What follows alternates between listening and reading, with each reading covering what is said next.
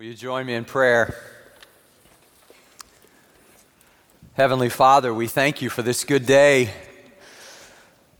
When morning gilds the skies, our heart's awakening cry, may Jesus Christ be praised. And with every note and every syllable of every word, we want to express the greatness of our God and our awe in the presence of a Savior so magnificent. Thank you, Lord, for the music. Thank you, Lord, for all who have helped us to worship. Lord, I thank you that we are the performers and they are the prompters, and they have prompted us to worship well. So we want to give you our whole hearts today. We want to love you with all that we are, and we pray that you'll be glorified in this service. And we ask it in Jesus' name. Amen. Amen. God is good all the time.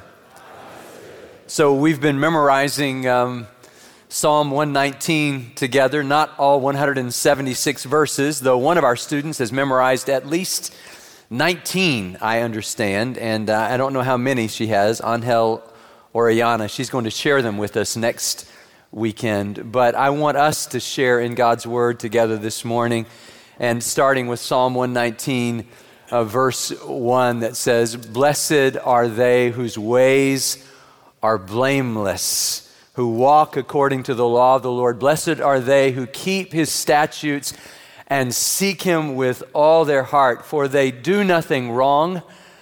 They walk in his ways.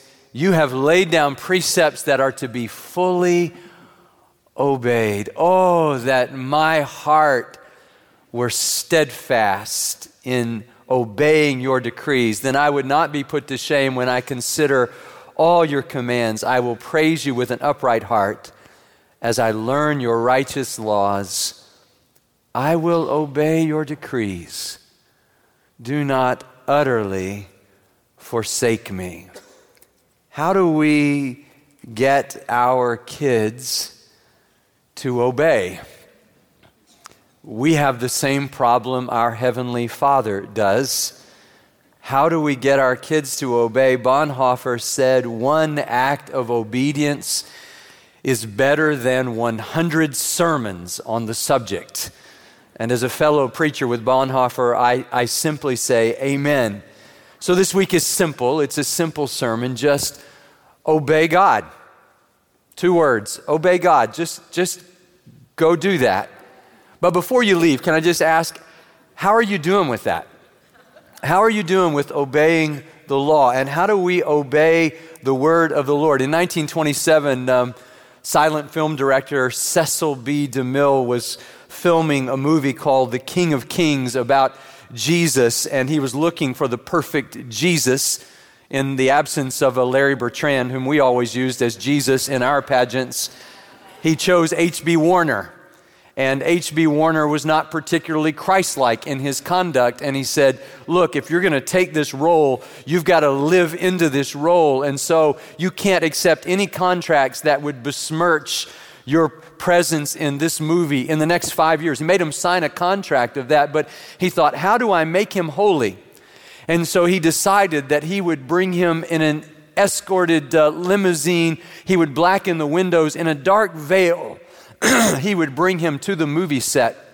He would not allow him during the time of filming to, um, to engage in anything that might be considered fun. No playing cards, no swimming. You can't do anything that you want to do. You must i- inhabit this role. But apparently, the pressure was too great for Warner. All of those rules and that regimen didn't really empower him. You see, without the forgiveness of Jesus Christ and a relationship with Jesus Christ, his best efforts to be Jesus Christ fell astray. And the pressure caused him during the filming to relapse into alcoholism.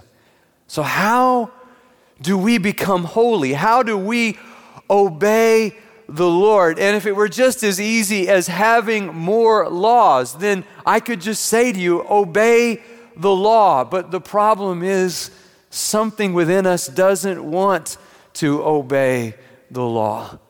Thankfully, God has not left us without help in this matter. Would you open your Bibles with me to the book of James today?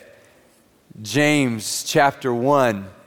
You know about not being just hearers of the word, but being doers of the word. But did you know there is something before that that makes it all make sense?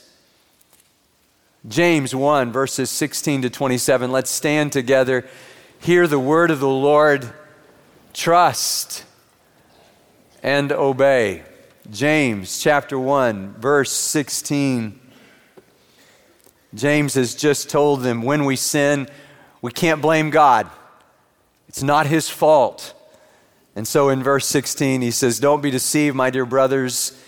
Every good and perfect gift is from above, coming down from the Father of the heavenly lights, who does not change like shifting shadows. He chose to give us birth through the word of truth, that we might be a kind of first fruits of all he created.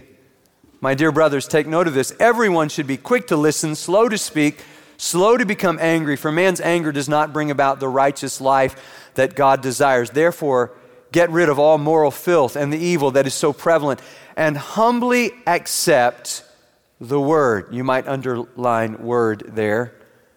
"Humbly accept the word planted in you, which can save you. Do not merely listen to the word and so deceive yourselves. Do what it says.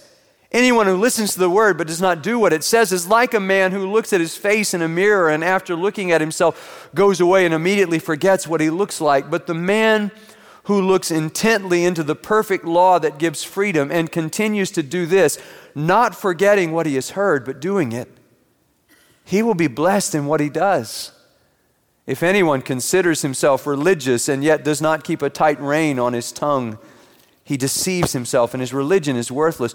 Religion that God, our Father, accepts as pure and faultless is this: to look after orphans and widows in their distress, and to keep oneself from being polluted by the world." You may be seated. I love the heart of the psalmist when the psalmist says, "Those who walk in God's ways do nothing wrong. You have laid down precepts that are to be fully obeyed." It's not as though God grades on a curve. He really expects us to do what he has told us to do. And the minute the psalmist says that in verse five of Psalm one nineteen, he says, oh, oh, that my heart were steadfast.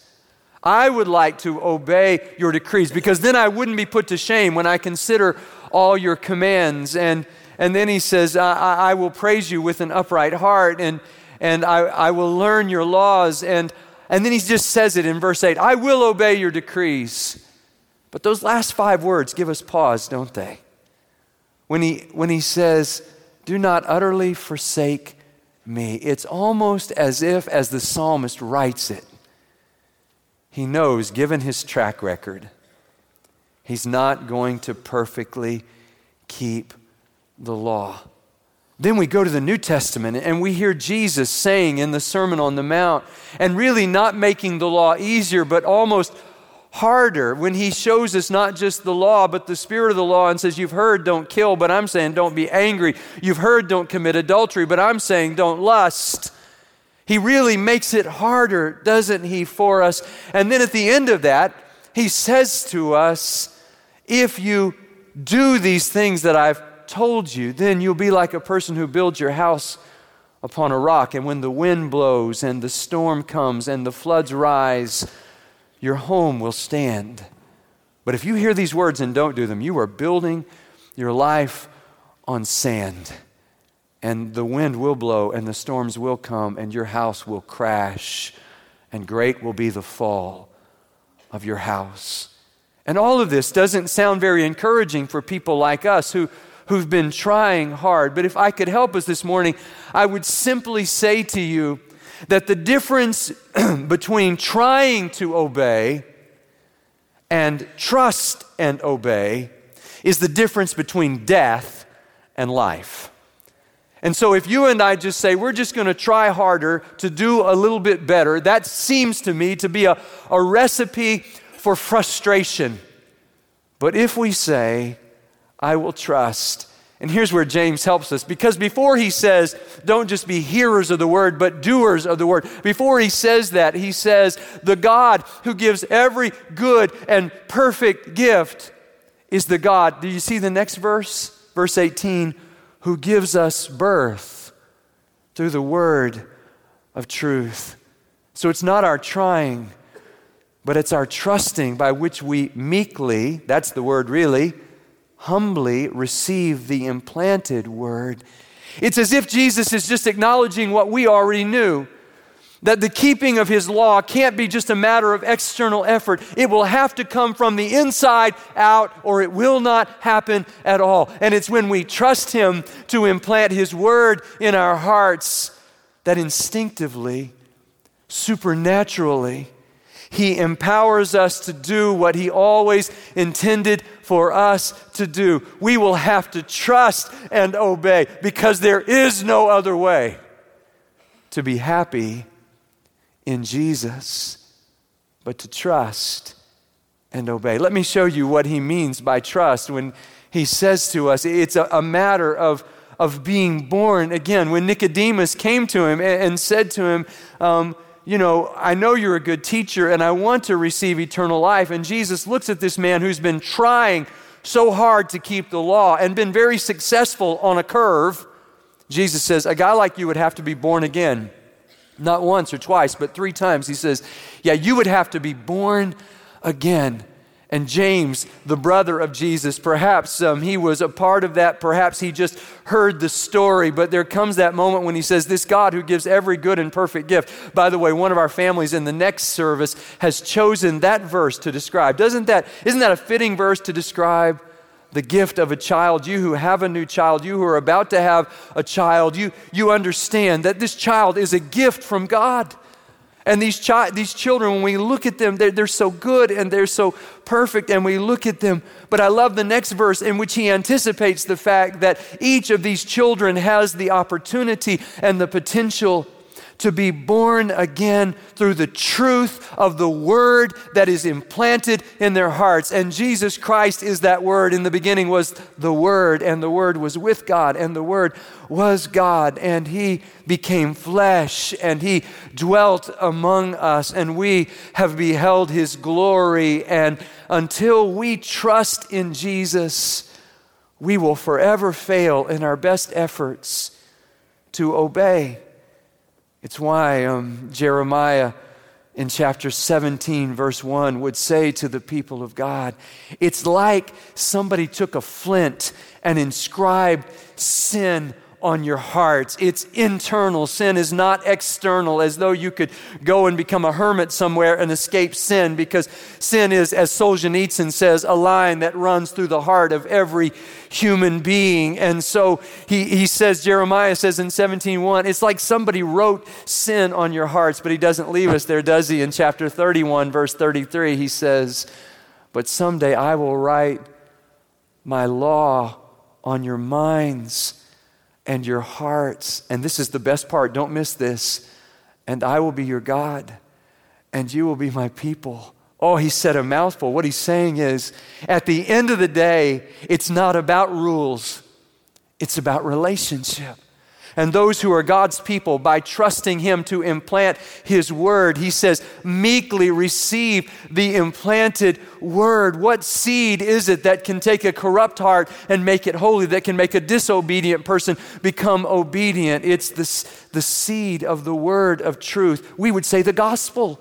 The good news that Jesus Christ came to die on the cross and rise again to save us from our sins. And when we receive that truth, that changes everything for people like us who are prone, who are prone to disobey. I mean, there's something within us that inclines us to disobedience to God. And he says, it's not about you trying, it's about you trusting. It's why Paul would say in Acts chapter twenty-six, verse nineteen, I was not disobedient to the heavenly call. And the first act of obedience in our lives is to trust Christ to save us. And that's the beginning of the transformation of our lives. Think about the seed implanted. I was walking on the bayou the other night, and I noticed my neighbor has a pecan tree, and there are pecans lying around on the ground. And as I pondered that this week, I just thought, if a person picked up one of those pecans and shelled the pecan,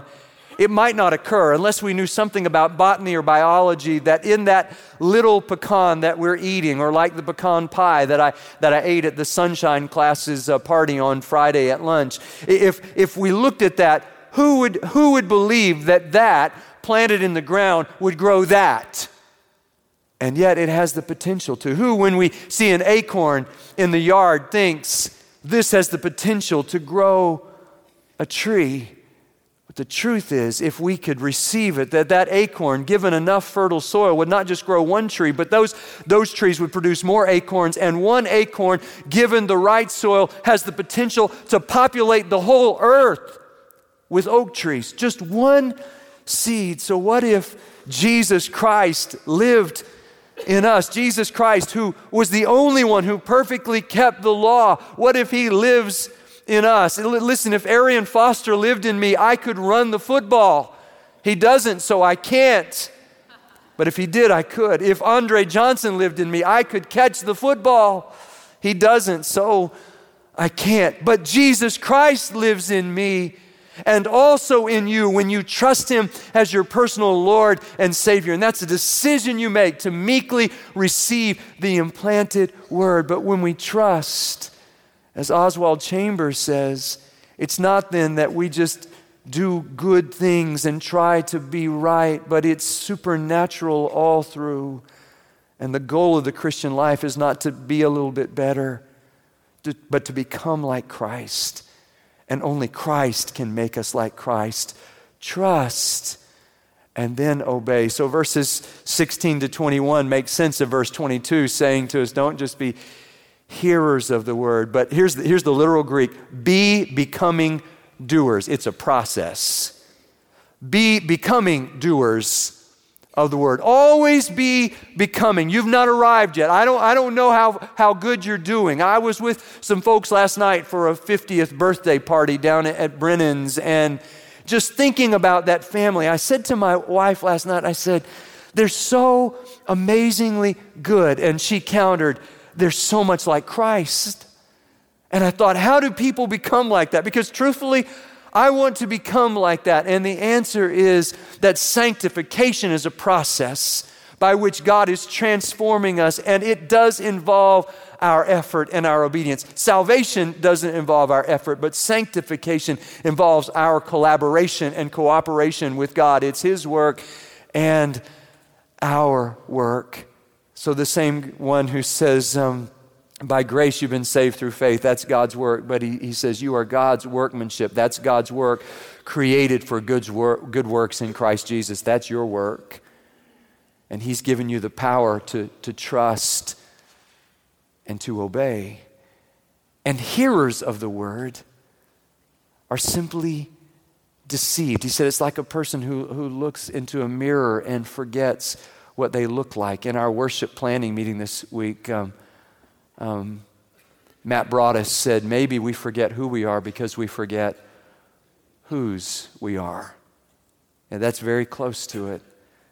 That if we just hear, we will be deceived. He uses three different words from the Greek here to talk about self deception. I remember some years ago a comedian during that period of time when televangelists were crashing and burning all around us, and And he said, I understand. He was on one of those late night talk shows. He said, I understand that the, the televangelists are trying to come up with a code of ethics for televangelists, a code of conduct. And then he lifted a Bible and waved it high above his head and said, I thought they already had one. Ouch. It's odd when unbelievers begin to say to believers, why don't you live what you say you believe? And the problem for us is that we forget, don't we? And then we delay. And Thomas à Kempis said, delayed obedience is disobedience. John Ortberg tells about a man in Los Angeles who um, was feeling nostalgic and sentimental. He went back to his um, home neighborhood. He went back to the house where he was born. He knocked on the door and he told the person who came to the door, I was raised in this house. And they said, well, come on in and look around and see what we've done to the place. He said, I love what you've done to the place. And he thought for a moment, he said, would you mind if I went up in the attic? And they said, no, go ahead. True story. He goes up in the attic. He finds one of his old coats up there. He puts it on to see if he can still wear his old coat. He reaches in the pocket and finds a stub for shoes that he left for shoe repair twenty years before. You know what he did? He went to the shoe repair shop, just walked in nonchalantly, threw the stub down and said, are my shoes ready? The guy said, what they say to you when you go. He said, wait a minute. He goes in the back. He said, can you come back next Thursday? He's only had them for twenty years. But he's he's not quite ready yet. And sometimes we forget whose we are, then we forget who we are, and then we forget who God intended for us to be. But I love what James says. He says, but if you look into the perfect law of liberty, who knew the law gave liberty? Who could ever understand that God's commands could lead us to the greatest freedom? He says they're the people who are actually makarios, the same word Jesus uses in the Beatitudes, the same word he uses in John chapter thirteen, verse seventeen, after he washes the disciples' feet. And he says, now that you know the right things to do, you are blessed, you are happy if you do them. Trust and obey, for there's no other way to be happy in Jesus. So happily we begin to do what God made us to do.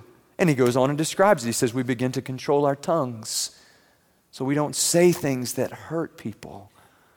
We begin, he says, to see the widows and the orphans and to say, you are my responsibility and I want to love you and care for you in Jesus' name. And then he says there comes a point, sanctification, when we're un.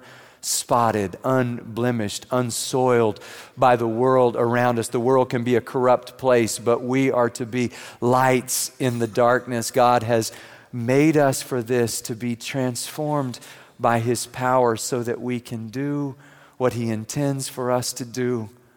I think about Tim Tebow's dad, Bob. He's not nearly as famous as his son, but Bob was a missionary to the Philippines. He established an orphanage over there in a dangerous part of that country. Somebody said to him, aren't you afraid to go into that area? He said, I have never thought of obeying Jesus as being particularly dangerous. You already have eternal life. What can they take away from you? I think of that when I watch his son courageously run into a line. That if you come from a family that's not afraid to die for the sake of the gospel, probably being tackled is not that big of a deal.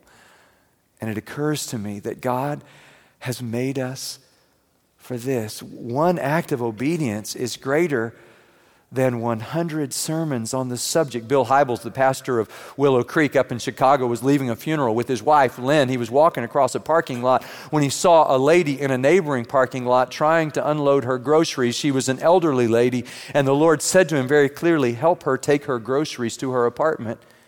He thought, I don't know how to tell Lynn this, but he just told her, he said, I'm got to deal with God. I'm trying to obey him. And he's told me to go help this lady. She said, go ahead. And, and so he did, not knowing that there was construction, that it would take him thirty minutes, that he would be soaking wet by the time he got all of her groceries up to her house. But she took his hand in hers and said, I will believe till my dying day that God sent you to help me today. And Hybels concludes that it's in those small acts of obedience that we learn that it's good not only to hear God's word, but to heed God's word. And maybe, maybe in those small acts of obedience, God prepares us for larger acts of obedience that will impact the kingdom for God. So if you're not a believer in Jesus Christ and you're not sure you believe in all this, can I ask you, in view of the fact that James says you must receive the word of God implanted in your heart, have you done that yet? And if you are a believer, can I ask you just four questions this morning? What has God told you to do? The second one's harder. Why haven't you done it? The third one's even more difficult. When are you going to do what God has told you to do? And the fourth one is best of all.